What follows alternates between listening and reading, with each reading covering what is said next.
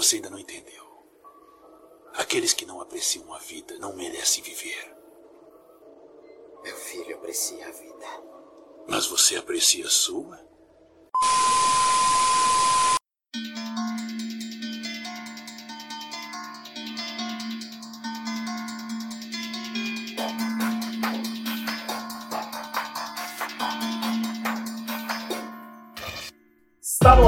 Mais uma edição do Eu Não Acredito em Nada, o podcast de terror do Odisseia. Nessa edição, a vigésima edição do programa, olha, quem diria que a gente ia chegar a tantas edições, 20 edições do Eu Não Acredito em Nada, terceiro episódio da terceira temporada. A gente vai falar de Jogos Mortais, Sol, e falar um pouco da, da franquia, falar um pouco dos oito filmes Jogos Mortais, é, que começou lá em 2004 e terminou em 2017. Esse ano ia sair uma continuação que chamava Spiral. Para falar de Jogos Mortais, eu tenho aqui mais uma vez, é, depois do Eu Não Acredito em Nada, de Homem Invisível, a minha digníssima amiga e namorada, Larissa Galdino. Tudo Mais bem? uma vez aqui, tudo certo. Continuo sem saber me apresentar, então Sempre vocês me perdoem. Ano passado a gente gravou um podcast de Dark, a gente não namorava ainda, mas ela continua tímida e continua com a apresentação É, sempre... continuo não sabendo me apresentar, então vocês me perdoem. Peguem leve nos hates, porque às vezes eu choro. Aí que eles vão reter a mesmo. E, mais uma vez aqui, após o podcast... Qual foi o último podcast que você participou, Will? Eu Nossa, não tô tentando lembrado. lembrar. Faz tempo que o Will não aparece aqui no Não Acredito em Nada, hein? O Will participou de... de Nós, Sim, de nós, mas eu não sei se o de Halloween. Nós foi o último que você participou, não tô lembrando agora. É. Enfim, Will Elber do Geek. Tudo bem, Will? Tudo. Olá, pessoas! Que bom estar de volta, eu não acredito em nada. É, a gente até tava comentando, né, que a gente vê, eu, ve- eu gosto de vir aqui quando tem franquia grande. Então, Halloween, Brinquedo Assassino. Só essas franquias. Ele vai estar aqui em todos os episódios. é, se for Hora do Pesadelo, quando a gente fizer, quando a gente fizer Pânico, quando a gente fizer Sexta-feira 13, o Will vai estar presente. É, Porque essas franquias, assim, elas. elas tipo, per- permeiam a vida da gente, né? Eu vi tudo isso, essa- essas maravilhas, que não é tão maravilha às vezes também.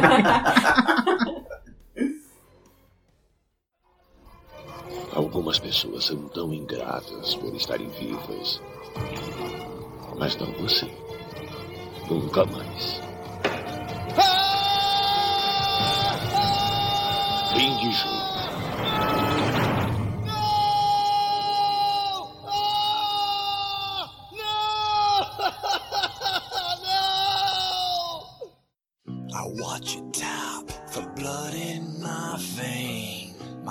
On to keep you sustained. A parasite that leaves me cold and drained. Bom, Jogos Mortais ele foi um filme criado pelo James Wan e pelo Leigh Whannell.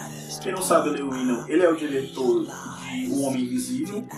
E O Homem Invisível foi um dos primeiros filmes dele. Ele fez um chamado Upgrade antes desse, desse Homem Invisível. Mas o Whannell, ele escreveu junto com o James Wan. Ele era meio que o brother ali do James Wan na faculdade. E aí eles escreveram um curta. Esse curta é o Sol, que é os Jogos Mortais foi meio que o TCC deles. É, uma das, a primeira cena, né, a cena divulgada no, nos Jogos Mortais na, na faculdade foi a cena do jogo da Amanda. Né? E com isso ele vendeu o filme para as produtoras. É, ele chegou nas produtoras, mostrou aquela cena, as pessoas gostaram da ideia dele, compraram, e daí ele conseguiu fazer um filme com um orçamento mínimo, custou, se não me engano, 1 milhão e 200 mil dólares. O, o- Baixíssimo, Jogos Mortais, um baixíssimo orçamento. Um troco de. O Ryan Reynolds falou em Deadpool, né? Que é o trocado de cocaína do, do filme dos X-Men. Ele fala que Deadpool foi, o- foi usado. O orçamento de Deadpool é o dinheiro de cocaína dos filmes grandes, né? E basicamente, Caramba. se a gente for falar que eu acho que o, o dinheiro de Jogos Mortais é o dinheiro de maconha, se a O gente for prêmio do comparar. BBB tem um orçamento maior, né? Exato! É o, é o troco do cigarro, é o famoso troco do cigarro. Cara, como é que pode o cara fazer um filme. e Você vendo o filme, né? Você não, você não diz que é um filme que custou 1 milhão e 200 mil Exato. dólares. Hum. Porque é, ele tem um atores renomados, né? Tem, tem o Danny Glover, tem o, o cara que faz o. que fez até o Miles no Lost, né? É, Uhum. Mas, assim, são, são pessoas que de- os outros não são tão conhecidos, além do Michael Emerson também, que fez Lost. Mas é, é, é muito improvável você juntar um elenco é, de pessoas, gastar. Claro que o filme utiliza só alguns cenários, a maioria se passa no banheiro e tal. Mas você gastar 1 milhão e 200 mil só com um filme é algo que, até pra época, hoje em dia já é difícil, imagina pra época. Né? Ele foi um filme que foi filmado em é, 18 dias apenas. E ele vai contar a história ali do Dick Sol, que é o John Kramer. Ele é um cara, um engenheiro civil, que é, descobre que tem um câncer. Vai acontecendo coisas na vida dele. Ele descobre que tem um câncer terminal, depois é, a mulher dele perde o filho por causa de um viciado em drogas que era da clínica, que trabalhava, é, que era internado na clínica da mulher dele, a Jill, que ele trabalhava. Então, depois desses eventos, ele se torna uma figura né, maléfica, que é o Sol, e começa a fazer jogos onde ele não mata as pessoas. Né? Ele diz que não mata, que ele não é um assassino. Que as pessoas têm Não, o poder de é. escolha, as pessoas têm o poder de escolher de morrer ou não.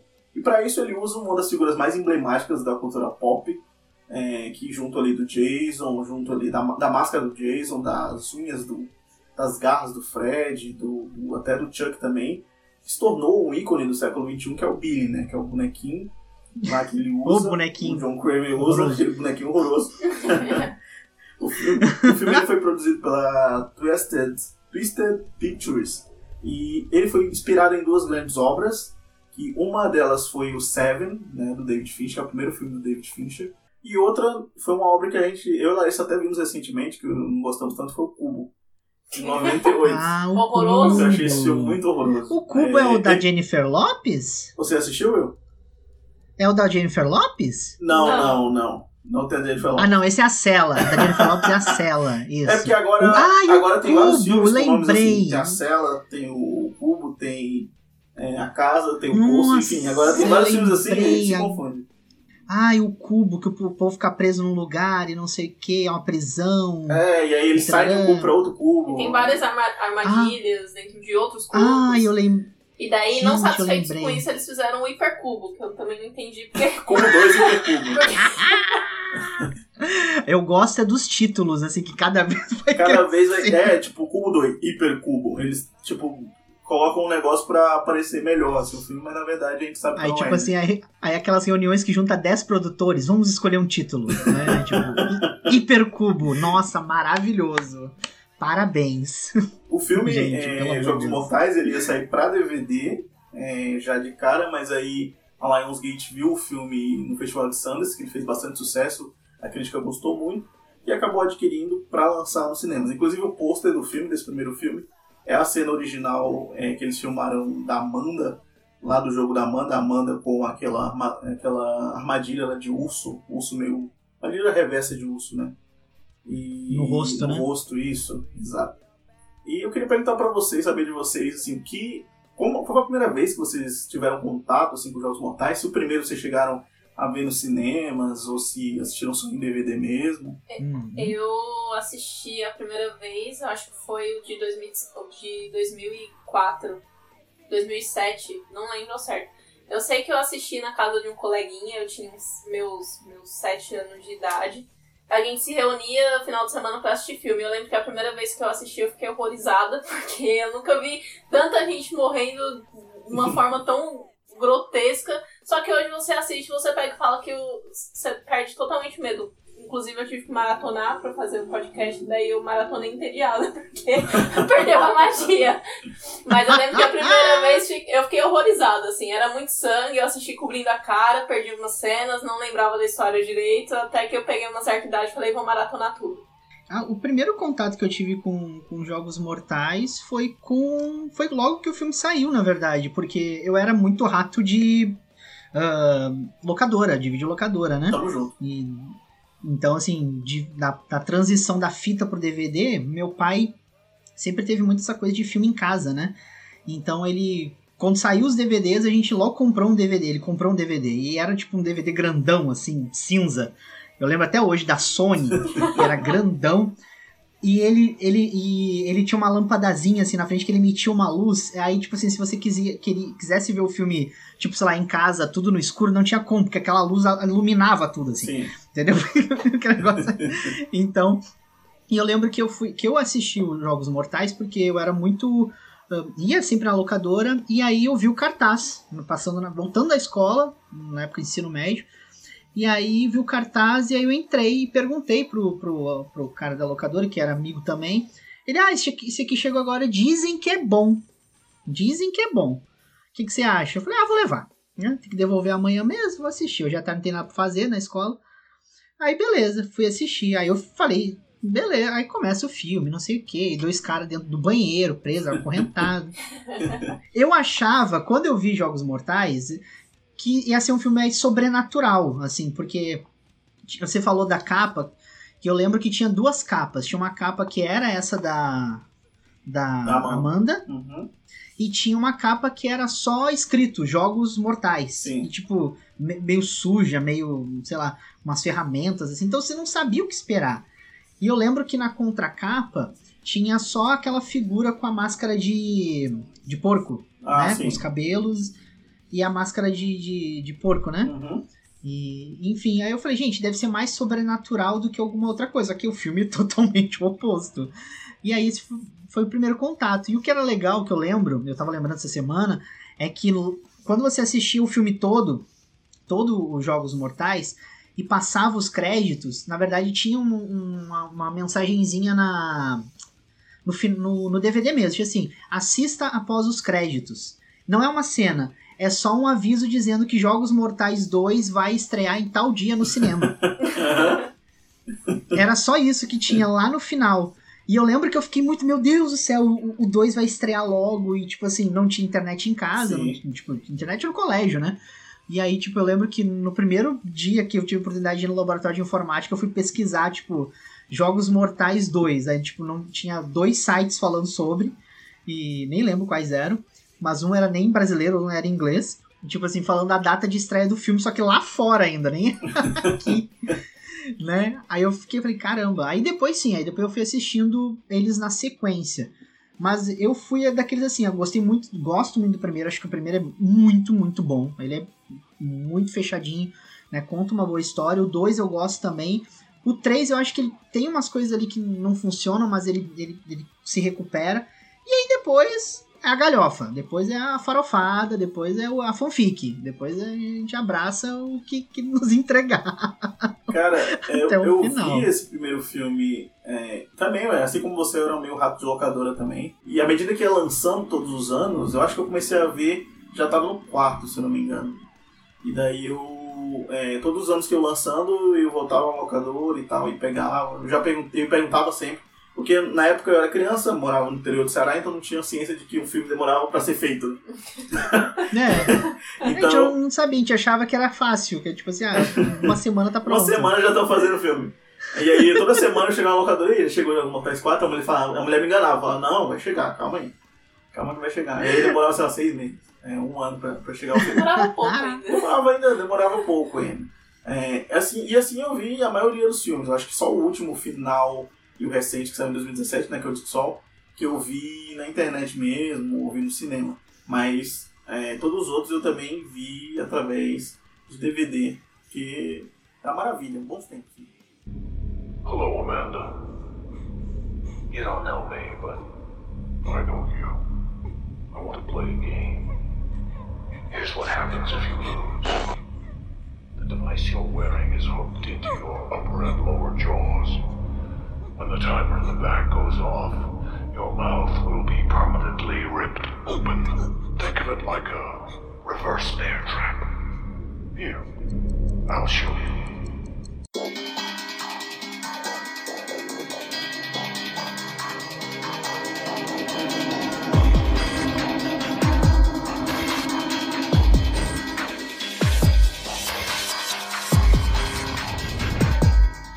Os Jogos Mortais, ele foi realmente um- uma mudança, eu acho que, do cenário de terror, assim, do cinema. Porque a gente, a gente já comentou isso, acho que em outros podcasts, em vários outros lugares, que o, os- o próprio anos 2000 foi um ano muito fraco, assim, de produções boas de terror. Assim, A gente veio daquela leva de, de filmes, né, de, de psicopata, os slasher movies, a renovação dos slashers, só que aí depois a gente se perdeu de novo, uhum. né, entrou num limbo de continuação, continuação, continuação e nada fazia sentido. Aí tentaram, tipo, reavivar as franquias velhas com outras coisas que também não deram certo. E os Jogos Mortais veio com o conceito do, do, do- que o pessoal chama né, do torture porn, né? sim, sim. Do Começou, de começou tortura. isso. É, foi que começou isso, né? Trouxe um pouco desse, desse conceito, né? Onde você tem uma, uma lição a ensinar pra pessoa que tá passando por aquilo, Sim. né? Que não é necessariamente o, o, o, o, assassinato pelo assassinato. Que depois se torna. Exato, Depois se torna. é, é, depois com os outros filmes, até mesmo é, no 2, vamos dizer assim, se torna um assassinato pelo assassinato. Já é diferente do primeiro, porque o primeiro tem mais ideais. né? bem diferente. É, o primeiro tem mais ideais. E ele, tro ele traz um conceito aí, é, uma coisa que até você citou no início do podcast, você falou de Seven, né? Os Sete Pecados Capitais. Que é um filme que também marcou o suspense, o terror, o próprio Silêncio dos Inocentes. Então, assim, eu acho que ele, ele se encaixa muito nesse, nesse divisor, assim, do tipo, ó, podemos fazer outra coisa além do que a gente já faz, né? E o James Wan se tornou o que é hoje em dia, né? Exato, ele começou Hoje ali ele é o- se tornou o que é hoje. se tornou o que é hoje com dentro da franquia, tanto que volta e meia ele, ele faz o terror dele, ele cria os universos de terror dele, né, faz os filmes da forma como ele bem entende. E, cara, eu tava e pesquisando sobre Jogos Mortais, eu tava eu tava eu descobri, assim, descobri não, tava lendo que quando eles foram fazer o primeiro filme, ele recusou o salário dele de diretor do filme. Você não sabia. Tipo assim, acho que era. É, ele recusou o salário porque ele queria, na verdade, uma parte da bilheteria. Certíssimo. Então ele é- Sensato. Certíssimo, certíssimo. Eu falei, gente, que jogada perfeita. Então, tipo assim, ele não aceitou o salário. Assim, tipo, ele trabalhou, lógico, o filme é dele, mas no Uhum. contrato dizia que ele não receberia salário, mas tantos por cento da bilheteria do primeiro filme e do segundo filme seriam dele. Seriam dele. Cara, Ah, Certíssimo. É o Perfeito. nome de James Wan. Eu acho interessante Exatamente. isso que o Will falou sobre, sobre os ensinamentos de Jogos Mortais, porque assim, é, o primeiro ele começou com uma premissa muito boa, o restante ele foi, ele, o restante dos filmes perderam um pouco a força, mas os fãs que são fiéis ali à, à franquia, eles falam que Jogos Mortais, ele não é mais do mesmo, sabe? Como Sexta-feira 13 foi, como a Hora do Pesadelo foi, porque era sempre uma matança por nada tipo, uma matança sem justificativa nenhuma. E Jogos Mortais não. Só que assim, eu acho que às vezes isso cai por terra, que é, são coisas que me incomodam. Por exemplo, a Amanda, ela era surtada. Então, é, ela, o pessoal come- ela começou a matar e, tipo, as- os jogos dela não tinham escapatória. É, sim. E daí depois-. Depois entrou o Hoffman, que pra mim, ao meu ver, ele vai totalmente contra os princípios do John. E nossa, ele total. vai contra. E, e me incomoda demais, assim, porque eu acho que os filmes dele, pra mim, são os mais fracos. A Amanda a gente entende que ela era surtada. O Hoffman, ele só era corrupto, mau caráter, essas coisas. E assim, é, foi uma das. Acho que foi um dos fatores pelos, pelo qual. Pelos quais. O plural esquecendo aí. que, que fez assim a franquia ir perdendo força, porque no sexto ele já não teve uma bilheteria tão bacana, porque assim, ah, é, tudo bem, é um ensinamento, não é mais o mesmo, mas todo filme tem um ensinamento e toda vez é alguém ensinando uma coisa diferente, e daí entra uma pessoa que não tem tanto caráter vai ensinar o quê? Né? É. E, e daí, tanto que chegou no sexto e a bilheteria foi muito minúscula porque perdeu pra Atividade Paranormal, que era um outro filme independente. Aham. E o pessoal falou: ah, eu vou largar esse aqui e vou ver do outro, porque esse daqui já virou mais do mesmo também. Exato. E o, e o grande, eu acho que a grande ah, questão também de Jogos Mortais é que é, ele parece que ele, ele é duas. ah, duas. Não dá pra dizer que são duas trilogias, né? Porque eles são, são oito filmes, né? Não, mas assim, se você dividir, você tem o pr- primeiro, segundo e terceiro, que eles funcionam. Aí depois tem o 4, 5 e o 6. Que forma Né? outra trilogia. E aí, que forma outra trilogia. Aí tem o 7, que parece que ele tá perdido entre É, todos, os- assim, né? Total. Exato. Entre... E aí tem o Jigsaw, que, que mais parece uma homenagem aos filmes anteriores, né? Um, tipo assim, ah, uma reinvenção, um universo paralelo, sei lá, qualquer coisa do tipo, do que propriamente um filme do Jigsaw, né? Um, provavelmente um filme sobre jogos mortais. E isso que a gente tá falando é muito interessante, porque o primeiro, segundo e terceiro, a questão da Amanda, né? Dela ser uma pessoa uh, surtada, que ela surta, que ela pira, Sim. e a obsessão dela pelo Jigsaw, ela se torna obsessiva por ele, e das pessoas que se aproximam dele, né? Aquela coisa toda assim. Você entende a questão ali da, da loucura, né? E a, aí o próprio Jigsaw, né? A pessoa que sofreu, que sofreu, passou pelo que passou, e, e, se vê como uma pessoa que tá tentando agora consertar os outros, né? Já que a vida dele não teve conserto.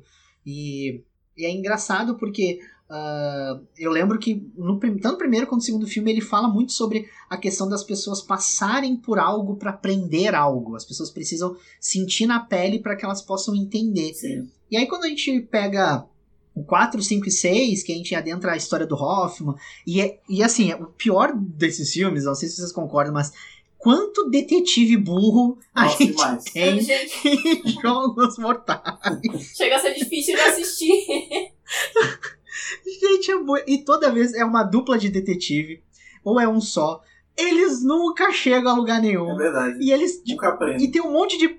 E tem um monte de pista. Aí, tipo assim, eles começam a juntar as pistas. Aí do nada, ah, dane-se. Caçamba de pista. Dan- Dane-se. O melhor é que eles Entendeu? escutam as fitas do Dixon e aí eles falam, não siga por esse caminho. Aí eles vão teimosos e seguem. E aí, tipo assim, é, sei lá, isso é no quinto filme. Aí, aí outros quatro filmes ensinaram que ele não devia seguir pelo caminho, mas mesmo assim ele continua seguindo. É, assim, continua porque seguindo. eles sabem assim que o Jigsaw, quando ele fala não siga por esse caminho, ele tá sendo Ele, honesto. ele tá sendo honesto, entendeu? A Tem galera acha- Ele a tá galera te não entendeu. Esse é o, o medo da galera. Porque assim, o, o, o John Kramer, o, o, Tom- o Tobin Bell, né, ele não saiu do, do filme, ele não saiu de nenhum dos filmes, ele participa de todos os filmes. Mesmo morrendo, Sim. entre muitas aspas, ele participa de todos os filmes até do Jigsaw recente. É, os caras entendem, eles têm a consciência de que o John Kramer é um personagem complexo e é um personagem muito bom, um personagem muito bom, ele segura o filme. Quando ele aparece, inclusive, é um- são os melhores momentos, inclusive no último. Uhum. Quando ele aparece, todo mundo. Eu fico, caraca, mano, é o- é cara. Inclusive, eu, tava- eu até comentei com a Larissa aqui que ele, aparece, ele parece mais novo do que ele tava antigamente. Eu falei, caraca, mano, eles colocaram alguma maquiagem ou, ou fizeram algum efeito, porque ele tá parecendo mais novo do que tava nos outros filmes. Mas enfim, é, o Tommy Bell é muito bom, o ator é muito bom. E Sim, ele, ele é é, muito, um muito cara mesmo. que, por exemplo, se você pegar todos os outros atores da franquia, você não vai ver eles em mais nenhum outro trabalho, é muito difícil. Você vê eles em outros filmes, em outras séries, em outros trabalhos. Mas o, o John Kramer também não está, mas ele está nos Jogos Mortais, e quando ele tem a oportunidade de estar nos Jogos Mortais, ele arrasa. O Jigsaw, né, assim, a, a, a construção do personagem, eu acho ela muito, muito boa. Apesar de que a gente vai vendo que o texto ele vai ficando mais fraco, sim, né? sim, com o tempo. Conforme ele vai, vai passando. O, o E ele eles vão- sofre daquele problema que é, ele, ele praticamente o criador da frase, né? Que é uma coisa bem feita, faça você mesmo. Uhum. Aí ele começou a terceirizar Exato. os negócios E deu merda. e deu merda. Porque assim, ele. ele Quer abrir tinha- franquia, né, gente? Quer abrir franquia, tá nisso. Exato. exato. Ele tinha o método dele, né? Ele julgava, mas ali de fora. Ele não tinha motivações pessoais, assim, nos outros, nos outros crimes que ele cometeu, assim, nos outros julgamentos, assassinatos, enfim. É, agora o, o Hoffman, ele já, ele já começa a matar com, com motivações pessoais. A Amanda também mata pelo sadismo ali. Ela não tem. Que nem os jogos dela não tem escapatória. É isso, game over sempre. Então acho que por isso que ele segue sendo o único e melhor personagem, por isso que ele segura a franquia, porque os outros são muito fracos, assim. Ele tinha, ele tinha uma frieza, ele era calculista, ele sabia o que ele estava fazendo. Os outros nem tanto. E é, e é interessante isso porque é, é a prova de que você cria um bom personagem, você tem um bom personagem em mãos, e às vezes é, é- é aquela velha história, assim, ah, fizemos o primeiro, vamos fazer o, o, o segundo, né? O terceiro. Ah, mas e se esse personagem o povo não gostar? A gente tem que inserir alguém novo, temos que colocar gente nova. Vamos, vamos, vamos colocar essa pessoa nova. Só que às vezes essa ideia de colocar a pessoa nova não dá certo, né? Isso a gente já viu de outras franquias, quando tentaram. O próprio Halloween, que a gente já comentou aqui Sim. no podcast, né? Uhum. Quando tentaram criar um negócio meio culto, meio não sei o que, envolvendo o, o, o próprio, Michael Myers. o próprio assassino, o próprio Michael Myers, né? Então, tipo assim, uh, você percebe que essas coisas não, não funcionam, assim, você, você precisa... É legal você modificar a história quando ela é coerente, ela é coesa, ela se constrói, mas aí depois, tipo, aí, o, aí assim, não querendo partir pro, indo pro final, mas só pra gente abrir um parênteses, né?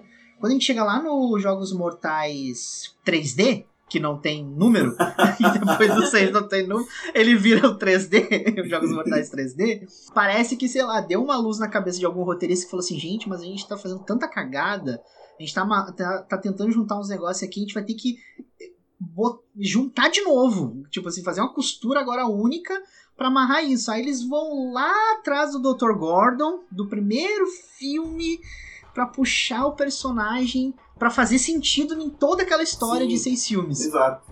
Né? Uhum. E é um cara que. E é um personagem legal. É um cara. É, é, uma, é, uma, é um amarramento, eu até comentei com você, eu achei até interessante. É, mas é um cara que eu acho que devia ter sido trabalhado nos, nos outros filmes. Exato. Porque ele acabou o primeiro filme e ele sumiu. Tipo. E, inclusive, nunca mais. Nunca mais fez nada relevante, nunca mais apareceu em Jogos Mortais, documentário com a Larissa também. Que ele, quando ele aparece no set, ele aparece até mais gordo. E é muito engraçado porque é, não é nada a ver com o primeiro filme. E quando você faz uma maratona, é pior ainda, porque você percebe. você vê a mudança você do vê a mudança do cara. Isso que é, isso que é foda. Eu acho que ele seria um bom sucessor do Jigsaw. Acho que é o Com único. certeza. O único. Eu, e foi um desperdício do Único. pessoal não ter trabalhado nisso. Uhum.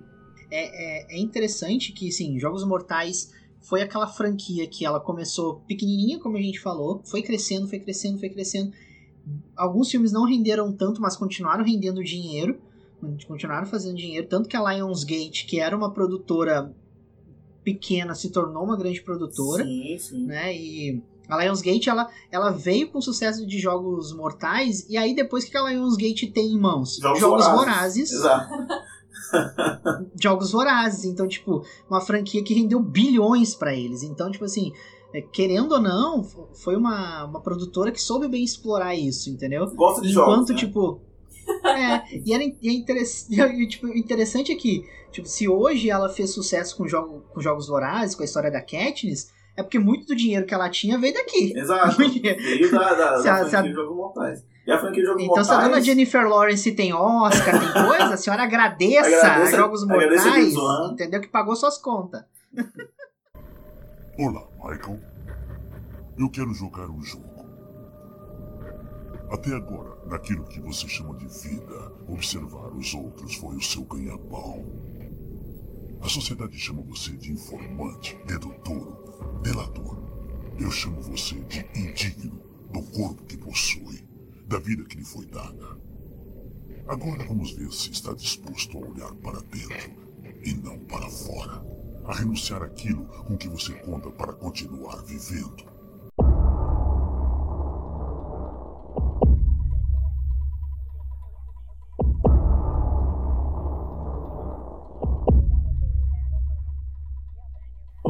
Do primeiro filme, é, Jogos Mortais, o primeiro Soul, lançado em 2004. Ele foi dirigido pelo James Wan e foi escrito também pelo Wan em parceria com o Whannell, que eu falei aqui já, que é o, é, que é o diretor de Homem Invisível, o Homem Invisível. É, o Whannell também, é, sei lá, deve ser um corte de curso, porque ele também faz o Adam no filme, apesar de ser um péssimo ator. É, se bem que no- nesse primeiro filme as atuações não são um grande forte. Eu acho que na franquia inteira as atuações não são um grande forte do filme. É. Mas algumas pessoas se destacam, é, como eu já citei aqui até o John Kramer, o, perdão, o Tobin Bell, que faz o John Kramer. Apenas. E, apenas. E o Billy. o Billy. É o E o. Billy atua bem também. O Billy atua bem. A bicicletinha dele. tá. É, teve orçamento, como eu falei, de 1 um, um milhão e 200 mil e arrecadou ao todo 100 milhões de dólares. Foi filmado em 18 dias. Ele vai contar ali a história do fotógrafo, Adam, e do Dr. Lawrence, o Larry Gordon, né? É, eles acordam num banheiro acorrentados pela perna. Não lembro de como chegaram ali. E aos poucos a narrativa fragmentada né, de, de Jogos Mortais é, vai ligando, que tem tudo a ver, né? Que o nome de Sol, quebra-cabeça. É, eles vão conectando. É, ele, o Adam vai lembrando de algumas coisas, o, o Larry, o Gordon, o Dr. Gordon vai lembrando de outras coisas e eles vão meio que, que se, a história vai meio que se conectando. É, o filme passa quase inteiramente ali no mesmo lugar, né? Que é no banheiro. A gente tem alguns insights fora, algumas áreas externas, mas a maioria delas todas são dentro ali de estúdios, né? E o, o Larry, ele tem que matar o Adam até as 6 horas, se não me engano. Sim. Senão a mulher dele e a filha dele são assassinadas. Você pode notar meio que nesses Jogos Mortais o conceito. é, a gente tem coisas nesse filme como que iam ser seguidas nos outros filmes, que é como uma edição, uma fotografia meio azulada, esverdeada. Mas tem principalmente o lance da narrativa fragmentada. E no começo é um negócio meio pobre, né? Assim, do, do, do Jigsaw, vamos dizer. Ele mesmo participa do jogo, Sim. né? E Tem uma câmera só. tem uma câmera, uma só, câmera só. Tem uma câmera só. E também, é, ele. Esse lance de é, ameaçar a mulher e o filho, ele contrata um cara pra. Ele faz um jogo com um cara, né? Pra ameaçar a mulher e o filho. Foi sendo meio que abandonado no decorrer das franquias, né? Uhum. É, não- Foi, Não teve mais essa, essa questão. Nas recentes até voltaram, tipo, esse lance de colocar a família também no jogo. Mas a maioria é, foi meio que sendo abandonada, assim, ao ao redor. Eu acho que tem alguns conceitos desse primeiro filme que são só desse primeiro filme. Esse primeiro filme, ele se basta por si só. Não precisava ter, ter uma Uhum. continuação depois. Ele termina bem. Ele é o melhor de, todo, de todos, né? De todos os, os filmes. É o melhor de todos. Eu gosto todos. também do segundo, comentei até com o Will também. Mas eu, eu, eu acho esse o melhor de todos. Apesar do segundo meio que mudar, de abrir o escopo, né? Mudar um pouco, aumentar a violência e tal. Eu acho ele o melhor de todos. Apesar de ele também inaugurar o Torture Porn, ele não mostra tanto assim a violência gráfica. Né? é Não, mais um negócio não. mais. Você, por exemplo, quando o cara tá serrando a perna, você não vê ele serrando a perna. Você vê a Você dor vê a ele dor que ele tá sentindo, você sente E você ouve o barulhinho, você ouve o Exato, barulhinho, você ouve o só. barulhinho do osso sendo, sendo serrado Aham. e tal. E depois você vê, claro, que o pé dele lá, mas é, isso tudo vai sendo construído com o tempo, né? E, e o- esse filme meio que estabeleceu tudo que seria daí por diante, né? O gravador, a fita, a TV que aparece o Billy, a figura do próprio Billy, né? E por aí vai. Eu acho que. E o famoso vamos jogar um jogo, né? Eu quero jogar um Exato, jogo. que né? os jogos comecem também, né? E- Que os jogos comecem, né? que é a, Exato, frase clássica, né? Frase Que clássica. os jogos comecem. Além também, que a gente não pode esquecer do tema né, de Jogos Mortais, que ficou bem conhecido, que chama Hello Zip. É, e, Nossa. cara, até hoje vai estar tocando aí ao fundo, senão o editor vai apanhar. Mas.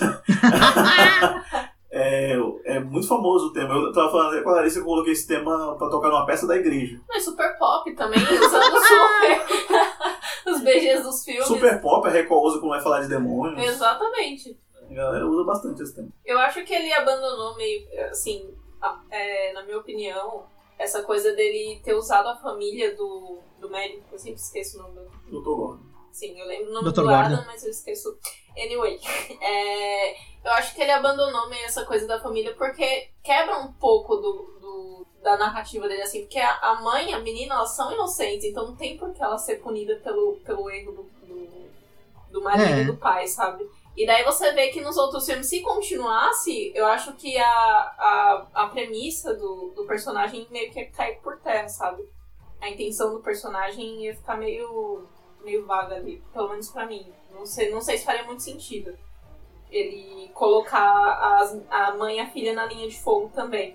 Eu acho que essa ideia depois eles, eles. Eles até tentam aproveitar isso, acho que é no sexto, com a família Sim. do cara lá do corretor de, de, de Sim, seguros, sim, o cara é corrupto, É, não sei se né? Pra escolher. No sétimo É, também, pra com escolher- a namorada do, É, do outro coach lá. Ah, sim, namorado, melhor amigo É. e tal, sim. É. namorado, melhor Eles amigo, enfim, eles, querem tentam aproveitar isso. né? Mas Isso, exatamente. Né, eles, tentam, eles tentam resgatar várias coisas que eles jogaram no primeiro nos outros, assim, né? Tipo, ah, vamos tentar lembrar disso, vamos tentar trazer isso de volta. Mas ah, eles seguem um caminho interessante.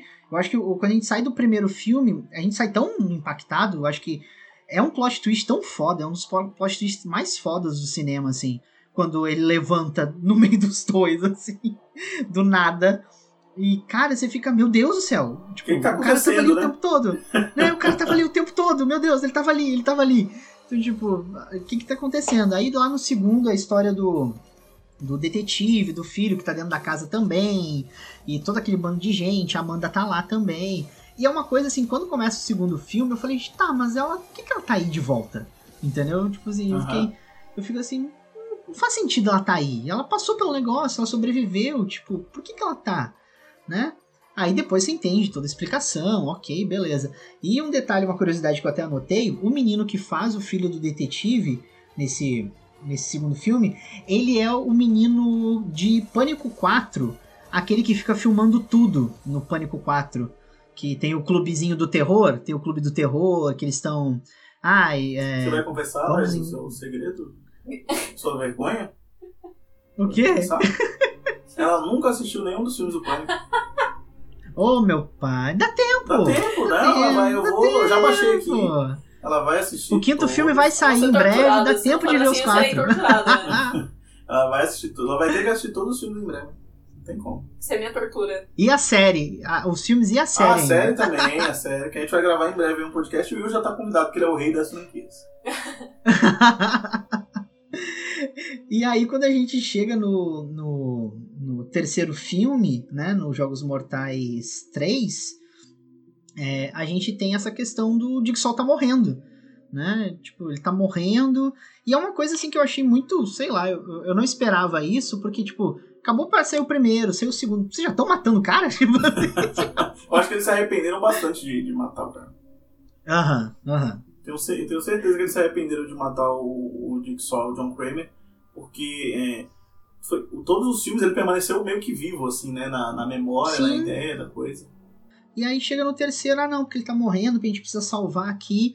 E aí eu acho que aí a, a, a Larissa falou um negócio bem interessante. Que aí chega um momento do, do, do- da franquia que parece que eles estão jogando um monte de ideia. E tipo assim, como é que, que, que a gente vai fazer agora com isso aqui? Né? E aí eles começam a criar, tipo, essas tramas paralelas, né? Então tem uma trama acontecendo, ao mesmo tempo que tá acontecendo um jogo. Uhum. Então parece que depois do, do terceiro filme, todo filme era assim. Todo filme era assim.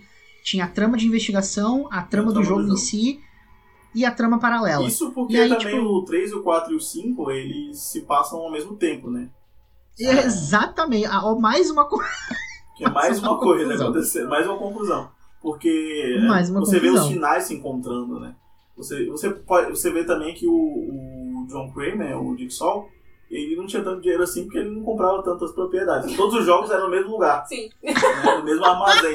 E sempre volta pro banheiro. E sempre todos voltam pro banheiro, isso é o mais incrível. Todos- É é aquilo, né? Assim, a gente tem que economizar com alguma coisa. Então, tipo, ah, vamos comprar um, um- um galpão, vamos comprar uma, uma instalação, uma fábrica. Aham. né? E que sejam perto, porque né, a logística também não é coisa, táxi não dá pra ficar pegando, carro a gente não sabe se tem, então se tiver que arrastar corpo, vai arrastando no chão mesmo. É outra coisa também que os fãs do, da franquia falam bastante, que eles gostam desse conceito de, de que nenhum personagem é.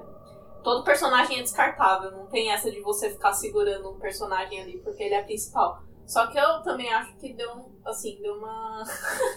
deu uma certa dor no coração quando eu vi o, o, o John morrer, porque eu falei assim, puta, acabou o filme, acabou a franquia, acabou, Acabou. tudo. É, é triste, porque, tipo assim, é, é um conceito que a gente entende que, tipo, todo mundo é descartável, né? Mas ao mesmo tempo, tipo, tem coisas que. É, é aquilo assim, você vai criar uma franquia, você tem que ter um personagem que vai te chamar.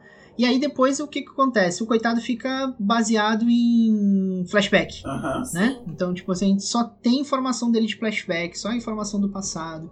Então, é, esse, o, o próprio mesmo o Jigsaw, né, o de 2017, quando eles trazem ele de volta e todo o conceito e não sei o que, aí tem aquele negócio de ir lá e atrás do túmulo do cara, né, Sim, sim. né, e tudo mais.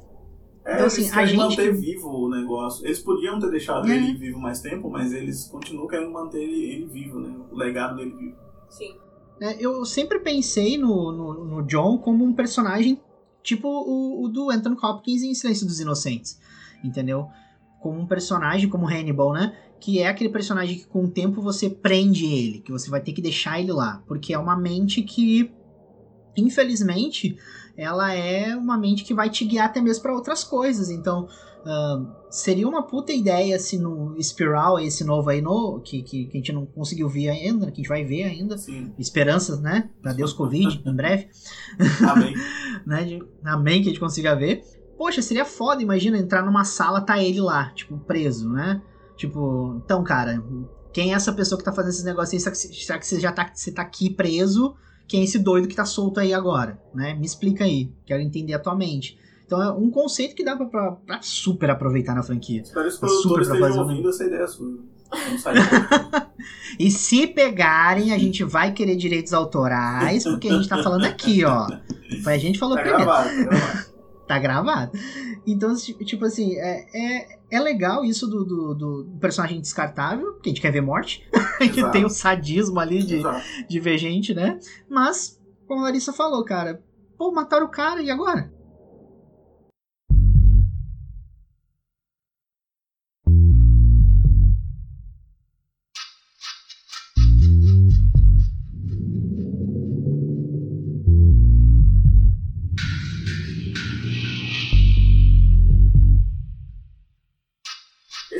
Personagem descartável, né? Ele surge muito ali no segundo filme, que é o Jogos Mortais 2, de 2005. Ele é dirigido pelo Darren Lee Boseman, que é um cara que veio ali de videoclipes. O James Wan sempre gostou de, de pegar caras é, que não tinham feito muita coisa na sua carreira, né? Todos esses filmes recentes dele, esses A Freira, Annabelle, é, o A Maldição da Chorona, ele sempre pega pessoas que não fizeram tantas coisas assim na carreira meio que lança e a galera meio que, a galera meio que vira ali um imitador dele, né? Os imitadores Aham. dele ali no decorrer. É, esse filme é escrito pelo, pelo próprio Bosman e pelo Lewin e ele tem uma, uma curiosidade que é, ele foi praticamente quase feito ao mesmo tempo do que o original, porque o original foi feito e daí estava sendo sucesso de bilheteria e eles já apressaram para gravar esse. E eles pegaram um roteiro Caramba. de um filme que já estava quase pronto, que é o roteiro do filme chamado The Desperates. The, Des- The. Desesperates, alguma coisa assim. É, Os Desesperados, que era o próprio Aham. que é o cara que dirigiu o segundo filme. E daí o Boseman falou, ó, tem esse roteiro aqui, que é um pouco parecido com Jogos Mortais, que junta oito criminosos dentro de uma casa. Aí a galera falou, puta, Jogos Mortais tá fazendo muito sucesso. Aí chamou o Lil Whedon, né, que é uma pasta do James Wan, e ele adaptou pra dentro da história de Jogos Mortais. Então o roteiro já tava pronto e o Whedon só fez umas paradas ali e já era. É nóis. E aí lançou como Jogos Mortais. o filme ele custou 4 milhões, um, 3 milhões a mais do que o original. E arrecadou 147 milhões. Tipo, continua arrecadando muito. Foi filmado também meio que um tempo recorde, 25 dias. E conta ali a história do detetive Eric Mitchells, que é feito pelo Donnie Wahlberg, que é o irmão mais novo, mais velho e menos famoso do Mark Wahlberg.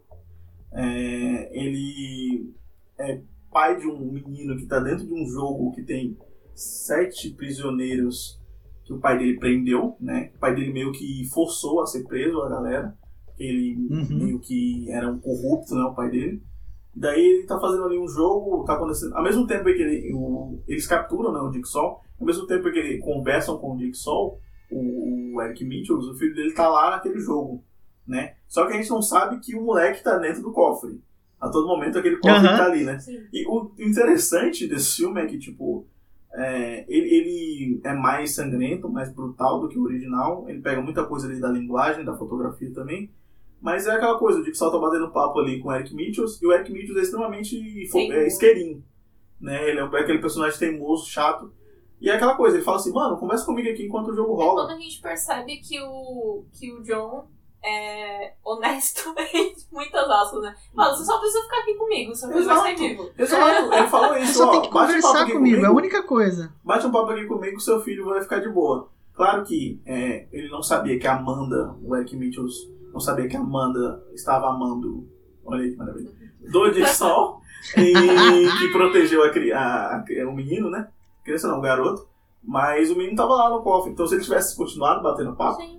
Ele ia, o- ia, o jogo ia acabar e o menino ia... O jogo ia acabar e O o menino ia sair sair. dali. Pronto. Exato, mano. Se descontrola. Claro que tem aquelas armadilhas de roteiro, né? Ele se descontrola, bate no Dick Sol, ele apanha pra caramba, vai até o lugar da armadilha. Você vê até onde vai a masculinidade tóxica do PM, não é mesmo? Dentro de jogos mortais. Mas o interessante é que é algo que tipo, meio que durou muitos filmes, isso, do, do policial descobrir onde é o local da armadilha, ele vai até lá, a armadilha continua Uhum. rolando, aí ele vai passando por todos os ambientes em que rolou a armadilha e a galera morreu, e no final ele se fode e fica dentro da- do banheiro de novo, que é o único lugar que. Mais um no banheiro. Mais um banheiro, que é o único lugar que tinha, né? O orçamento. Dava pra, pra pagar. O 2, assim, é um filme que eu, que eu gosto. Eu gosto da continuação, acho ela legal. Acho que ela tem um ritmo interessante. né? Peca em alguns uns pontos e tal. E aí a gente é, percebe que aí eles. Acho que aí que eles entenderam. Falei, não, agora vai fazer uma franquia. Agora sim. Porque continua Agora arrecadando que- dinheiro, né? Tipo, eles gastam um pouco de dinheiro. Aham. Continua arrecadando um muito pouco dinheiro. dinheiro. Exato. E a gente. E é uma das coisas que eu acho muito legal no primeiro e no segundo, que eles estabelecem muito do design de produção, que são as armadilhas. Que as armadilhas são bem feitas, são bem construídas, tem uns efeitos práticos muito bons. E é um negócio assim que eu. Que, que depois, lógico, depois a franquia vai perdendo bastante, assim. Aquela novidade, o né? Aquele ar de sétimo- novidade. É. Acho que o sétimo filme é o mais fraquinho das armadilhas, assim. Não tem umas coisas meio interessantes. Sim. Tem aquela na rua que é feia, horrorosa. Nossa, é, eu tava comentando até com, com a Larissa aqui. Mano, como é que a galera construiu aquilo? De madrugada? Sei lá, não tinha ninguém na rua pra poder ver o- a galera Tipo- construindo um negócio? Um estabelecimento É, que quem construiu lado. É, mano, ó, tem. Ó, era uma caixa de vidro, aí tinha as duas. Três pessoas, a namorada em cima os dois cada, cada um de um lado. Eu falei, caraca, mano, como é que conseguiram Uma motosserra, um povo motosserra. preso, uma menina pendurada. Falei, caralho, mano. E a galera lá filmando, tirando foto. A gente começa a colocar, a gente começa a ponderar as coisas, mas vê que é um absurdo, né? São muito absurdas. Algumas coisas são muito absurdas. Não tem, não tem como defender. Mas o 2 ele dita uma. Ele, ele meio que dita o, as, é, as arma, o lance das armadilhas, né? Porque as armadilhas vão ficando mais elaboradas, mais criativas. Vão, E no vão dois- ficando mais E criativos. começa isso, Porque né? eles exploram mais, né? Porque não, tem tanta armadilha, eles só acordam lá e é Sim. isso. E tem um lance dos personagens Isso. descartáveis que você falou também. É, Aham. começa no 2. Porque tem gente que a gente que fala cinco frases e já morre. Sim. A gente nem sabe do passado da pessoa. Nesse 2 tem uma menina loirinha que fica chorando o filme inteiro. Você não sabe nada dela, ela só fica chorando. Ela só E ela morre. E aí você fica, E ela "Caraca, morre. Tá bom, ok. Não, eu acho que é. E no 2 também, tipo assim, a gente tem acho que umas seis pessoas, mais ou menos, né? E E- são oito pessoas ali, com o filho. São oito pessoas. E a gente vê a morte, acho que de três ou quatro no máximo. A gente não vê dos outros. E os outros É, morrem porque- por causa do veneno. Então é uma morte né, provida de armadilha. Isso que é interessante, porque eles quiseram gastar tão pouco que eles não fizeram armadilha pra cada um. Que os outros filmes, os outros filmes têm uma armadilha pra Sim. cada um, né?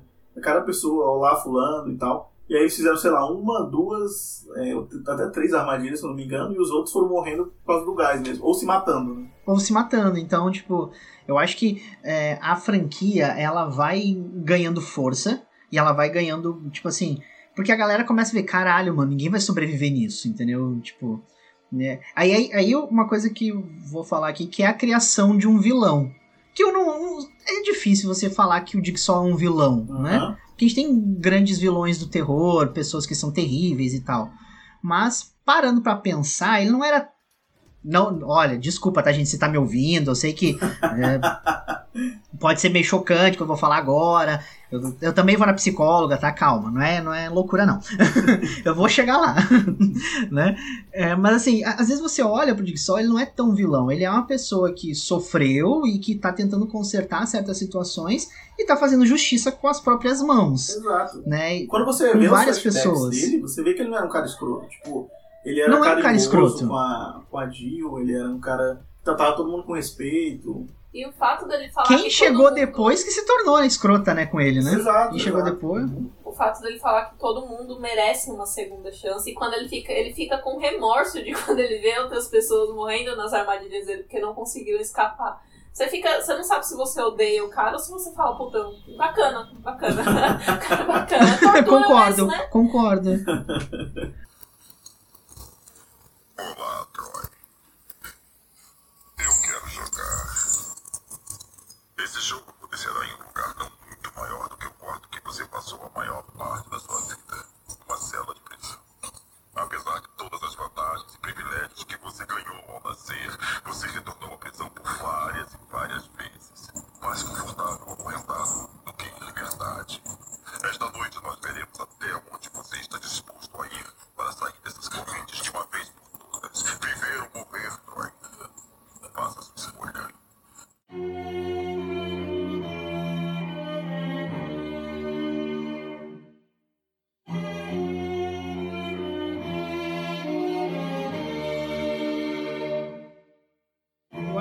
chega no terceiro filme, que é quando ele tá morrendo, né?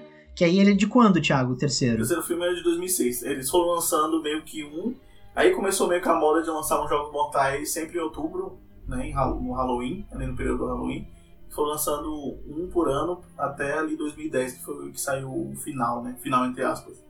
É, Aham. Ele é dirigido pelo mesmo cara, né? Que é o Darren Lynn Bosman. E também escrito pelo Lee Winnell, que é, ele, tá, ele também escrito pelos dois, né? Co-escrito pelos dois. Ele teve um orçamento de 12 milhões, já, deu a ponta, já aumentou duas vezes o valor Sim. e arrecadou 164 milhões. Ele conta ali a história da Amanda do Dixol, né, que eles querem realizar os últimos testes antes do, do Dixol morrer. É, e aí acabam sequestrando a médica, a Lynn Daniel, e ela para que ela cuide do Dixol, para que ela mantenha ele vivo. Enquanto isso, o marido dela está fazendo uma série de jogos, é, e aí ele tem que chegar até lá, até o Dixol. Chegando até o Dixol, é, ele permanecendo vivo até, ele- até ele chegar, né, a mulher dele não morre. É, e e esse filme, esse Jogos Mortais 3, apresenta o personagem mais burro de toda a franquia, na minha opinião, que é o Jeff. Porque Verdade. esse cara é muito idiota. Ele tem a oportunidade de salvar a mulher dele e sem, pra não matar o Dixol, e ele vai e mata o Dixol. E não tem sentido ele matar o cara. Não tem nenhum. Porque o Dixol sentido não matou ele. O isso. Dixol, ele matou as pessoas que estavam envolvidas lá no acidente né, do, do filho dele. O filho dele foi atropelado. Né? E várias pessoas, como o juiz do caso, testemunha do caso, o próprio cara que atropelou, que é uma das armadilhas, inclusive que o Dixol fala que é a preferida dele, que é a do crucifixo, né, que o cara vai Aham. girando. E daí ele. é, todas as pessoas estavam na armadilha, todas essas pessoas ele tinha que salvar elas para poder chegar até o, o, o- o John Kramer, né, o Dixol. E, e ao mesmo tempo ele tinha que se salvar também. Mas é, ele chegou lá, não conseguiu salvar ninguém, não ficou com remorso porque não conseguiu salvar ninguém, porque todo mundo estava meio que envolvido ali em acobertar o cara. A gente viu que foi uma fatalidade. Tipo, o cara atropelou, pelo menos os flashbacks mostram, o cara atropelou o filho dele, mas aí o cara começou a chorar, ficou com remorso e tal. Só que o juiz deu uma pena mínima, se não me engano, seis meses pro cara. E daí o, o- ele chega lá no, no Dixon, vê a mulher dele, fica puto, possesso. É, a Amanda mata, né? Atira nela, na verdade. Ela atira, ele atira na Amanda. Sim. E, o- e o, o. Dixon fala que foi um teste da Amanda, né? E depois ele vai matar Uhum. ele com uma serra. Tipo, não tem sentido nenhum ele matar ele com uma serra. Não tinha, não tinha porquê. Eu acho que o, o terceiro ele, fe- ele fecha, entre aspas, Ah, né, essa, essa, essa, essa, essa de trilogia maneira anticlimática, mas fecha.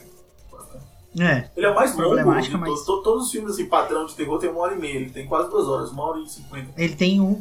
É, ele tem uma hora e 57, eu anotei aqui. Caraca, mano, é Uma hora e muito, 57. Não precisa de um filme tão grande assim. Uma hora e 57. E aí, olha só que interessante. Nessa uma hora e 57, eu tava lendo que de tudo aquilo que a gente gosta de jogos mortais, que são as cenas, né?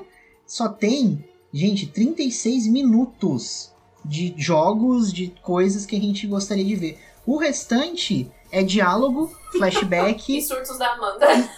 e surtos da Amanda. É sério, é sério. Eu- parabéns pra essa pessoa que fez essa contagem que tava na internet. Eu não lembro o nome, mas depois eu vou tentar descobrir só pro, Vou colocar no botar post, na- vou na- nas, é, nas referências.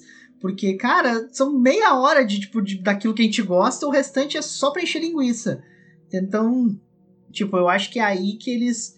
Aí, ó, mas aí que entra a questão, tipo, ah, vamos fazer o 4 e agora vamos fazer o 4 e vamos tentar expandir mais ainda essa história, né? Até Exato. onde vai essa história? até- vamos arrancar até, vamos torcer o pano até a última gota. Aliás, eu, eu tenho que, assim, eu- podem julgar, mas eu acho que se uma coisa que Jogos Mortais soube fazer assim, ele não soube fazer os últimos filmes, mas ele soube fazer ganchos para os últimos filmes. Porque Com essa, certeza. eu acho que foi uma Com sacada muito certeza. boa deles. Literalmente. é, deles é, interligarem o, o 4, o 5 e o 6, assim, de certa forma. Porque você ficava. O filme não acabava. Parecia que ele só dava uma pausa e você esperava um ano pra poder sair o Exato. próximo. Isso tem muita pegada. no próximo episódio. Exato. É, é- mano, virou uma série, porque, tipo.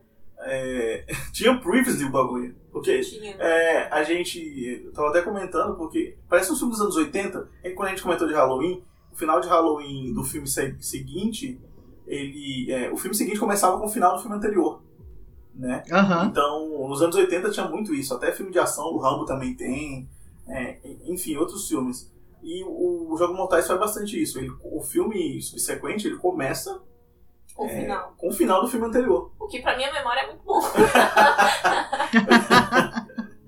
pessoa com Ele Alzheimer. faz aquele resumão, né? Ele faz aquele resumão pra você que perdeu alguma coisa em algum momento, né? Pra te situar da, da próxima história. Só que aí agora que a gente falou do 1, 2 e 3, a gente adentra a era Hoffman. Sim, a era Hoffman, De a pior filme. era de. Nossa, a pior era do. A pior Jogos era- Mortais, porque aí vem os Jogos Mortais 4. Não de 2007. fazendo referência ao redator deste, deste, Claro, desse sim, site. claro, não fazendo Jamais, referência ao que não do é site, Pelo amor de isso. Deus. Jamais, a gente não tá falando que o Hoffman é chato, que ele conta as piadas ruins, que ele é incomodativo, que ele é irritante, entendeu? Nada disso, viu, Hoffman? A gente te ama.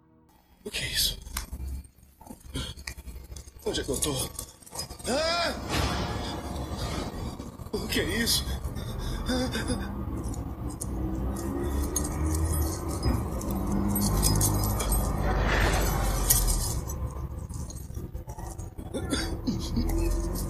Meus olhos. Quem está aí? Fala comigo! O que você está fazendo? Fala comigo!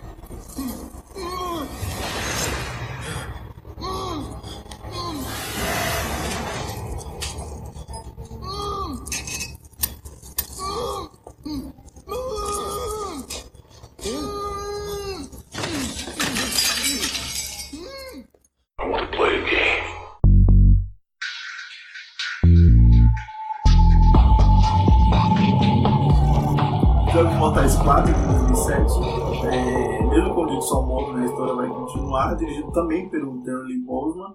Aí já muda os roteiristas, a gente já pode perceber isso, né, que é o Patrick Melton, é, Marcus Dussan, que escreveu Banquete no Inferno, e o Thomas H. Felton, que participou também do roteiro. O orçamento ele custou 10 milhões, menos do que o terceiro filme, mas arrecadou 139 milhões, 2 milhões a menos que o, o terceiro filme também, mas arrecadou bem ainda. É, ele foi lançado ali também próximo ao Halloween, né, editou essa nova regra, e vai acompanhar, acompanhar ali o Sargento Higg. É interessante que esse, é, como a Alissa falou, é o final de um filme ele começa meio que ligando um ao outro. E aí, por exemplo, um agente que não teve tanto destaque é, no filme anterior, ele vai ter bastante destaque no filme Sim. seguinte. Né? E esse agente aqui, o, o, o Sargento Rigg, ele só aparecia, é, meio que. só fazia meio que uma figuração ali, né? Falava só umas frases. Mas uma hora é esse. E nesse hora quatro, extra, falava pegar ambulância, chama ambulância. Nesse filme 4 ele assume o protagonismo, porque ele passa ali por uma série de jogos para poder chegar ao detetive Hoffman, que tá preso na cadeira e vai levar um choque. E o, o Eric Mitchells lá do, do segundo filme, né? Que ele, ele fica preso dentro do banheiro, mais uma vez o banheiro de novo. E dessa vez ele é pego, tá todo barbudo, tá todo parecendo um mendigo, né? O Eric Mitchells. E aí o, é, a moral da história do jogo do, do Sargento Rigg é que ele salva demais as pessoas. Então, em algum momento, ele tem que parar de salvar as pessoas. E daí essa é a moral da história do jogo inteiro. É, o- é o famoso ser bonzinho demais, tem que parar com isso. É, ele é bonzinho demais. É, exato, ele é, ele é muito bonzinho e aí é, o Dick só sempre fala. Mano, você salva demais as pessoas. Você, você tem que. E o lance dele querer salvar o Hoffman e o, e o Mitchells né, foi o que fudeu eles e acabou matando o Mitchells, né? E o outro cara lá que tava lá, acho que era o Art, que era advogado da Tio e também do Dick Sol. E a gente descobre que o Hoffman, nesse quarto filme, ele que tá por trás de tudo. Sim. Né? E aí começa o reinado Hoffman nesse filme. Esse filme ela é É, o Reinaldo. né, não do editor do chefe do site, mas do detetive Hoffman. É, esse filme começa com a autópsia do Dick Sol, né? que é uma cena bem Que é chocante. foda. Uma cena muito legal, muito bacana. Inclusive, essa cena foi liberada antes no YouTube. É meio que convidando as pessoas pro filme. A melhor coisa da morte Aham. do, do John foi. A melhor coisa, a melhor coisa é eles liberaram já de cara né, do filme. Não precisa nem ver o filme, só assistir o- a cena da autópsia que tá. ok. E a cena da autópsia ela é muito bem feita, ela é muito legal, assim, ela é muito bem construída, os efeitos são bons. é, tipo assim. E, e é aquilo, cara, a gente adentra agora a um nível. é, é, parece que aí a, a franquia falou assim, tá, beleza, a gente já. Todo mundo já passou por lição, todo mundo já foi, tipo, ensinado, né? Sim, sim. Agora não, agora a gente vai castigar o povo. Vamos castigar o povo agora. É, Jogos Mortais virou um, um negócio pra gente ver as pessoas sendo torturadas com as armadilhas cada vez mais criativas. Foi isso que, que Exato, foi isso. né? Aqui começa o filme, Foi inclusive. Começa depois da autópsia, no caso. É, ou é antes, se não me engano, enfim. É aquela lá que eles estão com a boca costurada, E ou o, tá com o olho costurado costurado. pra mim foi a melhor, assim. Pra mim é muito bom, muito criativo. Nossa, essa aí é cara. muito boa. Essa é muito boa. E aí um não pode falar, o outro não pode ver, e eles ficam tentando se comunicar. Mas não tem outra forma de comunicação a não ser a violência em jogos mortais, né? Então um acaba matando Exato. o outro, pegando a chave e aquela coisa. Mas é exatamente isso. Uma curiosidade desse filme é que o banheiro, que também é usado de novo no começo do filme, né? É um- é, o banheiro do filme original ele foi destruído. Então eles não conseguiram gravar. Esse banheiro utilizado foi o banheiro usado em Pânico, em Todo Mundo em Pânico 4. Nossa! Que a Lionsgate pediu pra. Eu não tô lembrando agora qual é a produtora, acho que é a Play Art, eu não sei quem é a produtora. Eles é a pedi- Play Art, Play Art. Eles pediram pra usar o banheiro da Play Art e no mesmo. Não foi gravada a sátira do Pânico, de todo mundo em Pânico 4. Eu li isso e falei, caraca, mano, que universo maravilhoso. Porque no momento tinha sido incrível. acabado de gravar, né? O, Todo Mundo em Pânico 4. Muito bom, olha só, viu, só que pra quem disse que Pân- todo mundo em pânico não, não rendia nada, rendeu pelo menos um banheiro pra alguém. Então, É engraçado que eu até anotei aqui do ladinho, assim, botei 4, 5 e 6 juntos, né? Aham, porque É. eles parecem muito, muito juntos, assim. Uma trilogia, né? É, eles, parecem, trilogia. eles estão uma trilogia bem ligada, né? Apesar de um Aí eu coloquei. Aí eu só coloquei assim, é, nas anotações. Os pupilos barra ajudantes, né? Várias pessoas do passado e imitações dos jogos originais. Né? Porque realmente, se a gente parar pra pensar, tipo assim, a gente tem os ajudantes e os pupilos ali, aquela. E a gente entende que tinha uma briga entre Amanda e Hoffman, né? Tipo, um- uma disputa ali entre eles, em quem. Deixar ser claro melhor, aqui que é o Hoffman, não nosso editor, e nem a Amanda, namorada dele, tá? É o detetive É Hoffman. muito bom. É muito bom Amanda, filha É muito bom. Coincidentemente, eles têm o Mega mesmo nome. com esse. Cara, que, que coincidência maravilhosa. E ao mesmo tempo, assim, a gente tem essa, essa questão das. que começa a surgir gente do passado, assim, né? Muita gente do passado. Sim, então, gente vai, que. vai emergindo mais gente do passado. Porque é nesse que a gente descobre que tem a armadilha das facas, né? A primeira armadilha do Jigsaw, que ela até falha. A gente descobre o cara lá, o viciado que é, esbarrou na porta com a Jill e ela perdeu o filho O bebê. dele, e ele, que é uma- um passo grande pra ele virar o Jigsaw. Inclusive, ele foi o primeiro, a primeira vítima né, do Jigsaw. E aí a gente entende que a maioria das vítimas do Dixol estavam na clínica, faziam parte da clínica, Exato, eram aham. pacientes. A Amanda, inclusive, Clínica a que gente se- descobre depois, né, no 6 eu acho que a gente descobre que a Amanda também É. fazia parte. Fazia parte. Clínica que se chamava Valorize Sua Vida. Sim, que foi o lema que ele pegou, né? Exatamente, eu acho maravilhoso isso. Então venha participar das reabilitações em Valorize Sua Vida, uma clínica que pensa em você. Uma clínica que, que sabe o que você precisa. Né? Não, isso que Aí, forma máximo, também a complexidade do, do John Crane. Porque é, ele, por exemplo, o boneco Billy, ele fez, apesar de ser horroroso, ele fez pro filho dele, Sim. né? E que criança Ai, que vai legal, brincar? que bonito. Que criança vai brincar com aquilo. Mas ele fez pro filho dele. E é, esse lema Valorize Sua Vida é, pa- é para o bem, é- é, seria para o bem, né? Para o- a galera da clínica. Então ele pega essas coisas e clínica. subverte, né? exatamente. É o famoso ressignificar alguma coisa.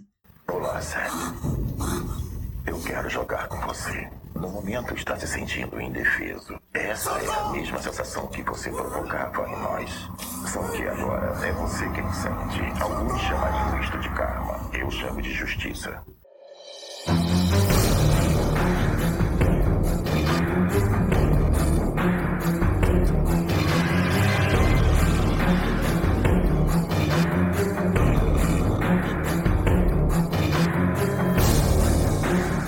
Jogos Mortais 5, pra mim é o pior de todos, é, de 2008.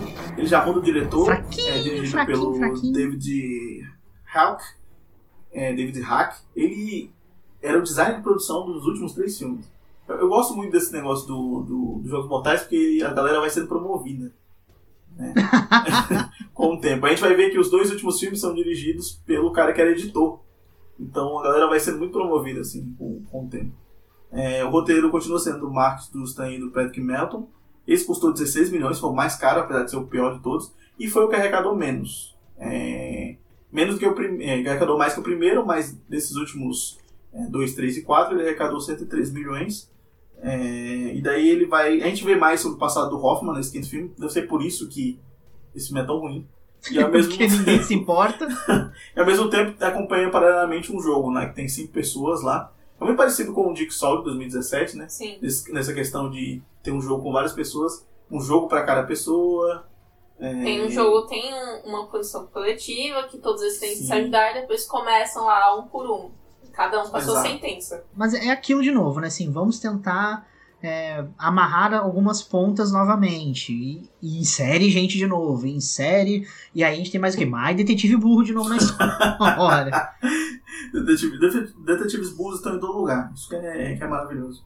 Uma coisa que eu lembro do 5, eu acho que ele é muito ruim também. É não só na edição, na forma como as cenas se encaixam em um determinado momento, principalmente no final, quando ele. Que Jogos Mortais é assim, né? O filme vem todo numa, numa, num ritmo, sei lá, mais lentinho, depois ele vai aumentando, aí no final sempre toca aquela mesma música pra juntar todas exato, as partes. pra- Exato. E foi algo que se tornou. Começou no primeiro, né? E se tornou frequente em todos os outros filmes. Toca a- É, a- o então tema e, junto, e o flashback vai E mostrando. vai junto, é, e vai colando as imagens assim. E aí, tipo, no quinto filme eu acho isso tão. É muito desconexo, porque, tipo, eles vão jogando as imagens meio aleatórias. E se você não presta atenção, o filme acaba. Exato. Você fica meio. Exato, eu acho que esse, você tá certo nesse sentido, porque esse é o pior nesse sentido, assim. Ele, se você não prestar atenção, realmente, o filme acaba e você, a tela fica preta, é sempre alguém, a tela, alguém fechando a porta, a tela ficando preta, Sim. e aí acaba. aí você fica, caraca, Acabou o filme. Porque quando eu vi pela primeira vez o 5, eu não sei o que aconteceu, eu não lembro. Eu acho que eu vi. eu- depois desses, eu só vi dois em- no cinema. Que foi o terceiro, que eu consegui ir ao cinema pra assistir, que eu consegui ver. E depois eu vi o sétimo, que é o final 3D, né? Que foi. Os outros todos eu vi em casa. Né? O 3D eu vi, eu vi no cinema, porque eu queria ver em 3D. Porque o cara tava na moda, tava na, na moda do 3D, vamos ver 3D. eu, eu te entendo nesse sentido, porque revendo, eu, eu revi dublado, e aí às vezes eu mexia no celular e fazia outra coisa, mas tava sempre ali olhando, né?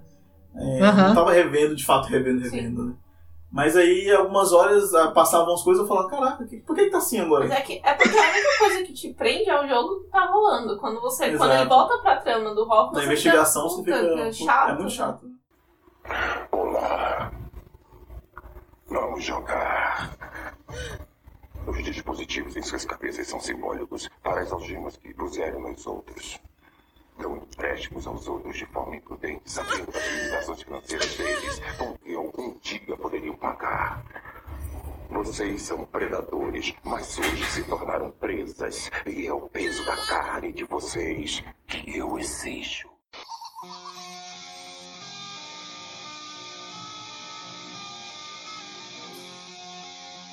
Enfim, é, Jogos Mortais 6 de 2009, pra mim, esse é o melhor dessa nova trilogia, 456. Porque. ele- Nossa, esse, esse funciona, esse funciona. Esse funciona, cara, funciona até bem, porque tem a questão que a gente falou do jogo, né? O jogo ele é mais interessante que a trama investigativa, mas ele tem uns, uns negócios legais na trama investigativa, porque começam a descobrir o Hoffman, né? O detetive Hoffman, e aí tem a cena que ele mata a galera da, da delegacia quase inteira, que é bem legal, bem interessante. e, e ele é dirigido pelo Kevin Greuter, que antes era o editor, esse cara que era o editor, mas ele já tinha dirigido uns filmes, dirigiu Jezabel, não sei se você já viu esse terror aí. Eu, eu Já vi. Já vi, mas não gostei muito, achei meio fraco. É, Não, é bem ruim. E ele foi escrito pelo Patrick Melton e pelo Marcos Dustin, os mesmos caras. Custou 11 milhões de dólares e arrecadou 68 milhões. Já ligou o sinal amarelo aí, que arrecadou menos de 100 milhões. Então, por isso que eu acho que o 7 foi o último, né? É, que a gente pensava que ia ser o último, mas não foi. É, e aí ele meio que começa a concluir ali a história do Hoffman, né? E o jogo principal, ele fala do William Easton, que é um empresário, ele é um cara ali da, do seguro, né? Ele faz uma, uma conta matemática em que ele diz se a pessoa vai viver muito ou se a pessoa vai morrer logo. Né? E baseado nisso, ele cede seguros de vida para algumas pessoas e para outras ele não cede. Então ele rejeitou muita gente nesse período. É, e daí ele vai pro jogo, pro jogo com algumas pessoas que ele rejeitou ou, ou pessoas que são amigas dele e baseado trabalham com isso, ele. Então, então baseado na fórmula dele, ele vai ter que salvar ou vai ter que matar essas pessoas. É, eu, eu acho esse filme até interessante, eu acho que ele funciona, porque ele faz uma crítica meio rasa, mas faz uma crítica ao sistema de saúde americano. Assim. Ah, Que, pra quem não sabe, lá tem- não tem o SUS, né? Não E tem. Lá é ou você tem dinheiro e vai pro médico, ou você morre na sua casa. Sim. Exatamente. E se você inventar de ir pro médico, tenha certeza que depois a conta vai bater na tua A cara. conta vai chegar e muitas pessoas se suicidam por causa disso. Muitas pessoas é, aceitam subempregos, não que isso tenha um problema, mas muitas pessoas formadas aceitam subempregos para pagar dívidas de hospital. Isso que é, o mais, é o mais chocante. Já tem vários relatos de pessoas que foram atropeladas na rua e aí a pessoa, ah, quer que eu ligue pra ambulância? Ela, não, não, pelo amor de Deus, não liga. Eu vou andando pra casa mesmo assim, posso ter quebrado alguma coisa, mas não liga pra ambulância porque senão eu vou pagar uma fortuna.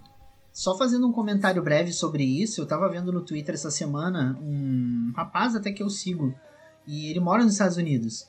E, tipo, ele não tem. Porque lá eles têm seguro saúde, né? Que você consegue pagar Sim. e consegue, tipo, tem umas coisinhas a mais, assim, mesmo assim, pagando, né? Sim, bem básico. E bem básico também, né? E os planos de saúde são caríssimos.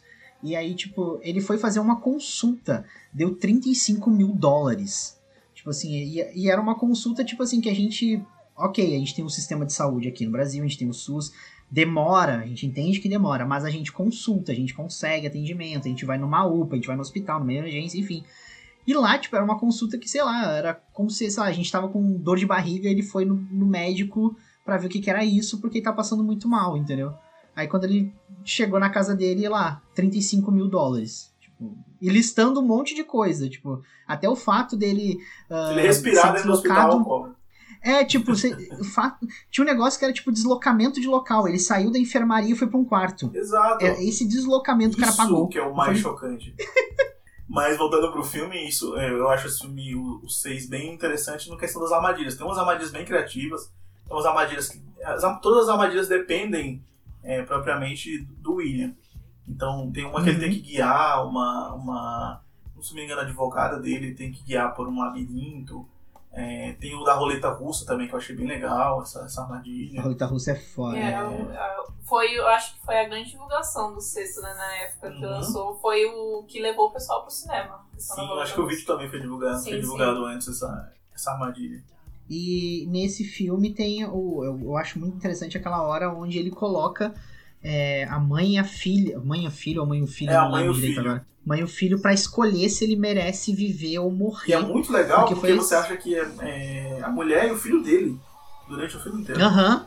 Você acha que são os dois, só que aí, na verdade, quando revela que não, que é de uma pessoa que ele deixou morrer, Uhum. né? Que ele negou o seguro e tal, aí você fica, meu Deus. Meu Deus. Caramba. E aí dá, uma, dá um fôlego, assim. é, são os mais poucos que ele tenha momentos que consegue chocar a gente, assim. né? É, eles conseguem chocar a gente e dá um certo fôlego pra gente ah, querer ver um pouco mais da franquia. Aí a gente tem a história da, da ex-esposa do Jigsaw, né, aparecendo, o confronto dela com o Hoffman, Sim, sim. ali- Ela põe ele na armadilha, né?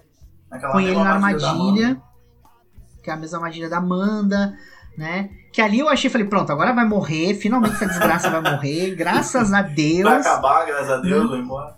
vai acabar, fique claro mais uma vez, não mais. nosso editor-chefe Hoffman. O detetive Não. Hoffman.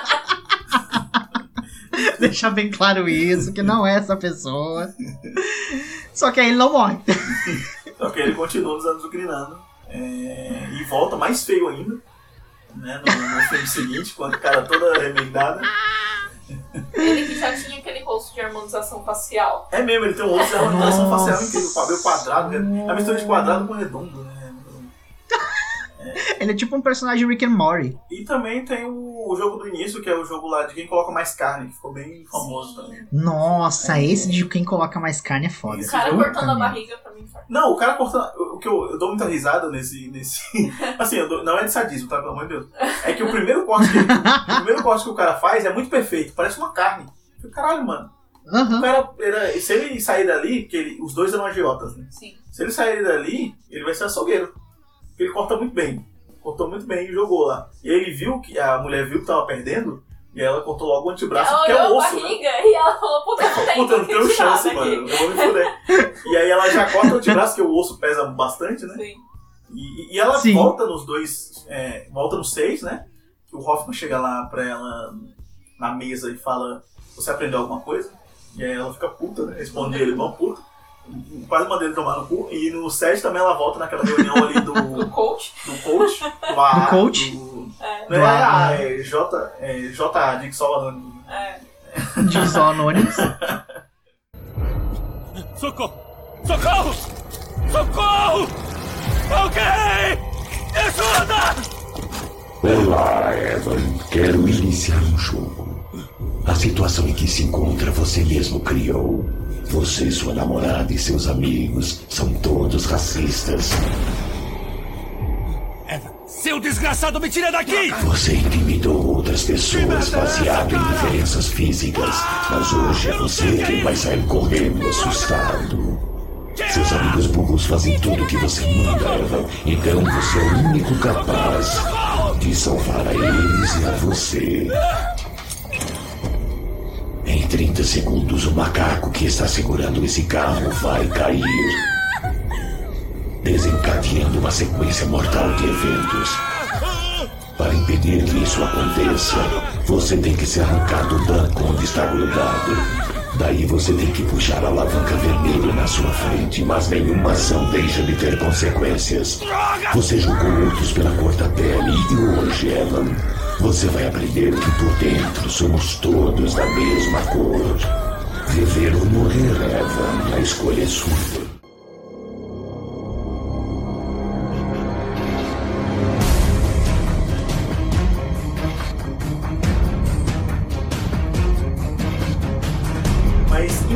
Para o final, né? Jogos Mortais 7, o final de 2010, foi o primeiro filme 3D? 3D.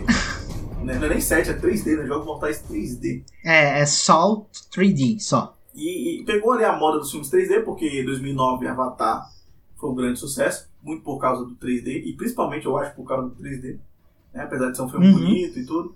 E aí pegou essa moda ali que durou pelo menos até 2013 de filme 3D, porque o Hora do Pesadelo de 2010 foi 3D, o Massacre da Serra Elétrica de 2013 foi 3D também. E, e mais ou menos não serviu pra muita coisa, né? Porque o 3D desse filme de terror é só mais pra chocar, pro sangue vir na sua cara. Ou no caso do Massacre da Isso. Serra Elétrica, quando ele- o, o Leatherface joga a serra e a serra vem na sua cara. Inclusive eu assisti no cinema, a única cena que eu gostei desse filme inteiro. Me impressionou, assim. a serra veio na minha cara e falei, puta, tô me sentindo no filme. Pronto, acabou. Não teve mais nenhuma. teve mais nenhuma cena. Esse filme ele é dirigido também pelo mesmo cara que é o editor, né, o Kevin Gertz. E aí ele foi escrito pelo Patrick Melton e o Max Tu, são os mesmos caras. É, o pôster é uma construção ali gigante do, do Dick Sol, né? É, Que é ridículo é esse ridículo. pôster. Eu acho que é É- o pior de toda a série. Assim. É pior do que o recente, Nossa. O recente é muito criativo, né? Mas, que a gente vai falar depois. Aham. Mas esse pra mim é o pior pôster de todos. É... Nossa, assim, eles tinham um conceito, eles. O que que eles. É, eu não entendi o que, eles quiseram fazer. Sei lá, estão construindo o Sol de novo. Enfim. É, ele custou 17 milhões, foi o mais caro de todos os filmes. E arrecadou 136 milhões, não tanto assim, no mundo inteiro. É, e ele teve uma armadilha em homenagem ao Chester, né? Ao vocalista do Link Park, que faleceu. Mas ele tem uma armadilha que. Até é uma armadilha no meio do filme. Eu acredito que ele colocou mais como fanservice o diretor ali. Porque não é uma armadilha Aham. do início, armadilha do início é aquela horrorosa no meio da rua que a gente comentou aqui mais cedo, né? Que acontece com todo mundo ali observando. Mas acontece meio que no meio do filme a armadilha do Chester, né? Porque é são os skinheads ali que são racistas. É, a gente tava vendo e, e, fala até uma frase, né? Que é bem. É muito frase de branco, muito frase do. Até frase do Morgan Freeman da consciência humana, né? Por dentro somos todos iguais. Por dentro, são- você vai ver que por dentro somos todos iguais. É muito frase de. Sangue de Cristo negro, poder. tipo, né? E, e aí o filme ele vai. É, faz meio que uma crítica também à sociedade do espetáculo, né? E ele começa com a cena final do banheiro, introduzindo já o Dr. Gordon de novo na narrativa. E aí mostra que o Dick Sol salvou ele, ajudou ele e meio que escalou ele ali. Ele foi meio que o primeiro. É, a primeira. ah, perdão, é, a Amanda foi a primeira, né? Mas ele foi o segundo ali na escalação do, Dick Sol. Eu já não tenho mais essa conta assim em mente, porque. É, Porque no vai- último teve outro cara que foi escalado. É, porque você Eu não vai sei mais quem é. que são muitos, É. são muitos aprendizes aí, jovens aprendizes. Terceirizou realmente a galera, o Dixon. Uma coisa que a gente nota também nesses filmes, né, esses últimos, que eles tiveram um orçamento bem mais alto que os primeiros.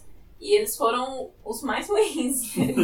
e foi uma coisa Sete, que o James Wan, ele fez no primeiro filme, porque ofereceram pra ele um orçamento maior pra fazer o filme, só que ele sabia que se ele aceitasse isso, ele perderia o controle da, da, Criativo. da criação dele, sabe? É, Então ele falou assim, não, vamos, fica aqui nessa coisa baratinha mesmo, só um cômodo, tá tudo certo. E os outros meio que perderam o controle do que estavam fazendo, realmente.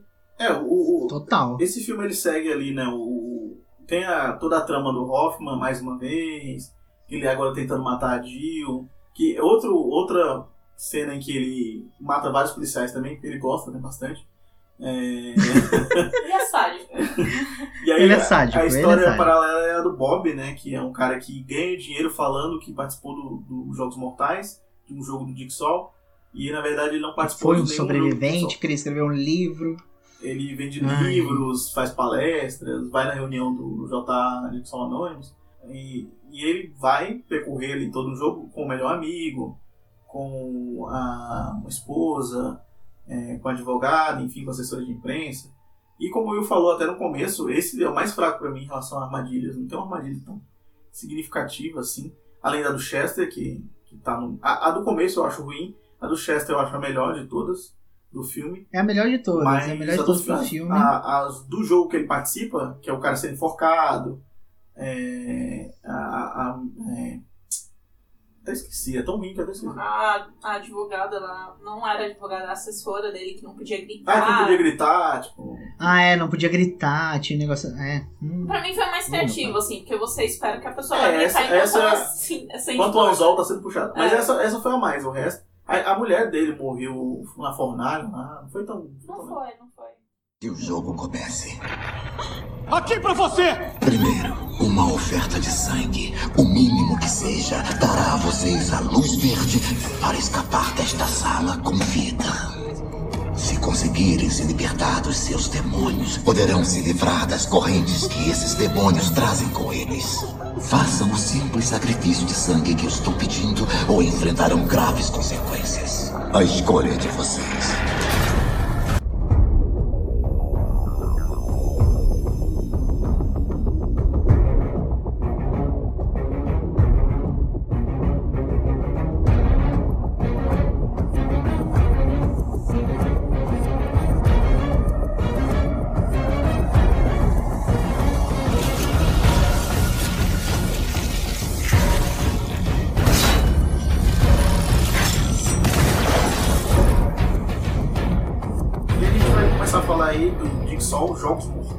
No Brasil ganhou esse título maravilhoso. É, Jogos Mortais. No Brasil. Dois pontos de sol. Dois pontos Jigsaw. Dois É, bons jeitos só. de 2017. O pôster desse eu acho bem criativo, que é a cara do John, do John Kramer pintada com a, com a maquiagem do Billy, que eu acho muito legal. É, Muito boa, muito E era boa. dirigido pelo The Spearing Brothers, os irmãos Spearing, são gêmeos. É, eles dirigiram um filme que eu colocava muita fé, que é A Maldição da Casa Winchester, mas é uma bosta esse filme. E Nossa, é ruim. muito ruim. E além disso, esses, esses é, brothers, esses irmãos, eles fizeram um filme muito legal que eu gosto muito, que é O Predestinado, de 2014, que é estrelado pelo Ethan Hawke. E é muito bom esse filme, se você puder, ouvinte, tiver a oportunidade de assistir. É um filme excelente, trabalha com viagem no tempo, paradoxo, enfim. Ele é escrito pelo Joss Stolberg, que fez algumas comédias, e o Peter Goldfinger, que fez um clássico Piranha 3D. Maravilhoso, uma obra-prima. É, maravilhoso. E aí esse filme custou 10 milhões de dólares e pouco até, né, pro, pro, pro filme. Ele parece muito bem produzido esse filme, Sim. esse último filme, né? E é, arrecadou 102 milhões de dólares ao redor do mundo. Ele fala de um cara, é, começa o filme correndo, o cara correndo da polícia e daí ele pede a presença de um policial, que o policial Holleran, e aí ele é, inicia- ele aperta o botão e começa um jogo. Então a gente é, meio que acha que ele está iniciando ali um novo jogo que tem cinco pessoas, parecido um pouco com a gente viu em Jogos Mortais 5. É, e, na, e na outra trama, é, a gente vê corpos sendo encontrados, coisas que não aconteciam na época do Jigsaw, né? Antigamente os corpos eram Sim. encontrados todos no lugar que foram as armadilhas. Nesse os corpos estão sendo meio que distribuídos ali pela cidade, né? E todos com a, a marca do quebra-cabeça do Jigsaw. E eles acham que estão lidando com o imitador do Jigsaw, né? Até chegar ao plot twist final do filme, que eu fiquei totalmente. Eu tinha adivinhado o plot twist antes, mas ao mesmo tempo eu fiquei muito incrédulo em relação a que é, o filme ele não tem essa diferença de, de flashback e de atualidade, porque aí a gente não sabe o que está acontecendo. E É um flashback muito. É um plot twist muito mirabolante. Nesse caso, ele é mais proposital, porque assim, nos outros filmes me incomoda um pouco, porque tem filme que você sabe que é flashback, mas em outros filmes parece que a edição peca e você não sabe o que é flashback e o que tá acontecendo ali na hora. E nesse caso a gente entendeu que foi, faz mais parte da elaboração de roteiro. É, faz parte do pote, né? A gente precisa a gente precisa dessa confusão para poder ter a surpresa no Poder ter final. uma surpresa no final, né? Eu acho que ele se perde um pouco nessa questão de. Eu, eu acho ele muito. Eu até falei isso, né? Eu acho ele, ele. Eu acho que ele quer prestar várias homenagens à franquia, sendo que, tipo, não tinha levado tanto tempo assim, tipo. Ok, uma diferença de sete anos de um filme para outro, né? Mas eu acho que ele se presta muito em querer ser. é, ah, vamos reavivar isso aqui, vamos ah, fazer um negócio diferenciado e tal. Eu acho que eles poderiam ter esperado um tempo pra fazer um outro filme. Eles podiam Até ter dado uma. 2020 uma- agora, não que antes da pandemia, né? Mas até da 2020, é, pra fazer um novo filme, pra meio que ser Porque o, o, o que parece que o Spiral, o Spiral vai ser, né? É, parece meio que Uhum. o imitador real, não o Dick Sol mesmo. mas Parece um imitador do Dick Sol, pelo que, a- pelo que pelos trailers mostram, né? Então. Eu espero que dessa vez os investigadores entendam que é um imitador da Jigsaw. Então, eles podiam ter esperado meio que é, esses 10 anos, né, de 2010 até 2020, pra poder fazer um filme novo. Porque, é, apesar de ser bem produzido esse filme, é, você meio que tem um choque ali de realidade, porque o filme é todo em HD, é um filme novo, e os outros Aham. filmes não eram, né? Os outros filmes eram com a imagem meio embaçada, era uma coisa meio é, esquisita. A, a, a iluminação e a fotografia era aquela coisa meio esverdeada e azulada que percorreu toda a franquia. Mas que dessa vez eles souberam usar. Porque no terceiro, por exemplo, chegava me dar dor de cabeça, assim, o tanto de Aquela câmera verde que inquieta, né? tinha. Só que o Mortais sempre teve aqueles cortes rápidos, câmera inquieta. E nesse, no, no 8, ele não tem nada disso. Então, é, até a metade do filme, quando você descobre o plot twist, é, que o, o primeiro plot twist, né, que é o do, do jogo que se passava há, há muito tempo, é, eu, eu tava achando interessante porque era um exercício de metalinguagem. Por exemplo, o filme é um, é um imitador, o vilão do filme, e ao mesmo tempo o filme não tem nada a ver com os originais porque é um imitador. É, a gente estava assistindo junto e eu saquei o plot twist por quê? Porque no começo do filme, quando eles acordam no jogo, é, Aham. ninguém cita o nome do Jigsaw. Quando todos os outros filmes, né, nas armadilhas, quando eles acordam, eles falam: caralho, a gente tá num, jogo do Jigsaw. E nesse não, ninguém falou isso. Aí eu falei: hum, tem alguma coisa aí. aí é, depois, quando o tempo foi passando, o John Kramer apareceu, né? O Tommy Bell, que faz o John Kramer, apareceu. E apareceu parecendo estar bem mais novo. Eu falei, não, não tem como. A gente viu a autópsia desse cara, esse cara não tá vivo. E depois de um tempo, a gente descobre realmente que é, o primeiro plot twist do filme é que eles passam 10 anos é, no passado, nos primeiros jogos do Jigsaw, porque ele também tem motivações pessoais. Um dos caras é o cara que, como eu falei, é, foi responsável pela morte do sobrinho dele. Outra matou a vizinha dele que matou o bebê e pôs a culpa no marido. O cara, tro- o cara que trocou os, os o raio-x dele, enfim. Tem uma galera né, sendo julgada pelo Jigsaw. Então, eu- esse primeiro plot twist eu já saquei. O segundo, que era o Logan, o, que era o cara que tava com ele, mais um aprendiz, apesar de não ser previsível, ele já era esperado, porque sempre quando a gente não imagina que é uma pessoa, é essa pessoa. Sim. E, e toda vez que a gente não imagina que é alguém, é esse alguém sendo ajudante do Jigsaw. Então ele pegou meio que ali dois conceitos que já vinham bem antes da franquia, que é um é o plot twist e o outro é o ajudante do Jigsaw que ninguém espera. Né? E que é bem bonzinho, porque o Logan é um cara bom, a filha dele, ele cuida bem da filha dele, e ele é um cara, parece um- ser um cara nice guy, assim, prestativo, porque você olha pra cara dele, não é igual do Hoffman. Você olha pra cara do Hoffman e fala, cara, esse cara é o filho da puta. Total. Que fique claro, não do editor-chefe do Odisseia, Felipe Hoffman, mas o detetive Hoffman. E daí, é, a gente não esperava que fosse o Logan e é ele, é o vilão. Né? Eu acho que se fosse um imitador, seria muito melhor. Eu acho que o, que o novo filme que estreia esse ano, não sei se ainda vai, ou pode ser lançado, sei lá, em DVD, por aí, pelas internets. Eu acho que vai tratar de um imitador. Porque no elenco, o, o Tommy Bell não tá no elenco desse filme. Até porque Não seria tá. mais conveniente, né? Assim, um imitador. Obviamente, um cara com a mente do, do Jigsaw atrairia fãs. Sim. Então seria muito mais conven- conveniente eles colocarem um imitador. Com certeza. E é interessante que o. o, o Spa- é, não sei como é que pronuncia isso. Se é Espiral, espiral, espiral, se é- espiral. Aqui no Brasil deve ser É espiral. espiral. É espiral. Né? Ele, ele tem um subtítulo, né? Que é um livro de sol, né? Um, um livro de. Como se fosse. Tipo, um livro de jogos mortais. É como se fosse uma história que acontecesse, acho que dentro do mesmo Mesmo universo. né? universo. Acontece dentro do mesmo universo, mas isso não quer dizer que ah, seja uma história do Dixol, né?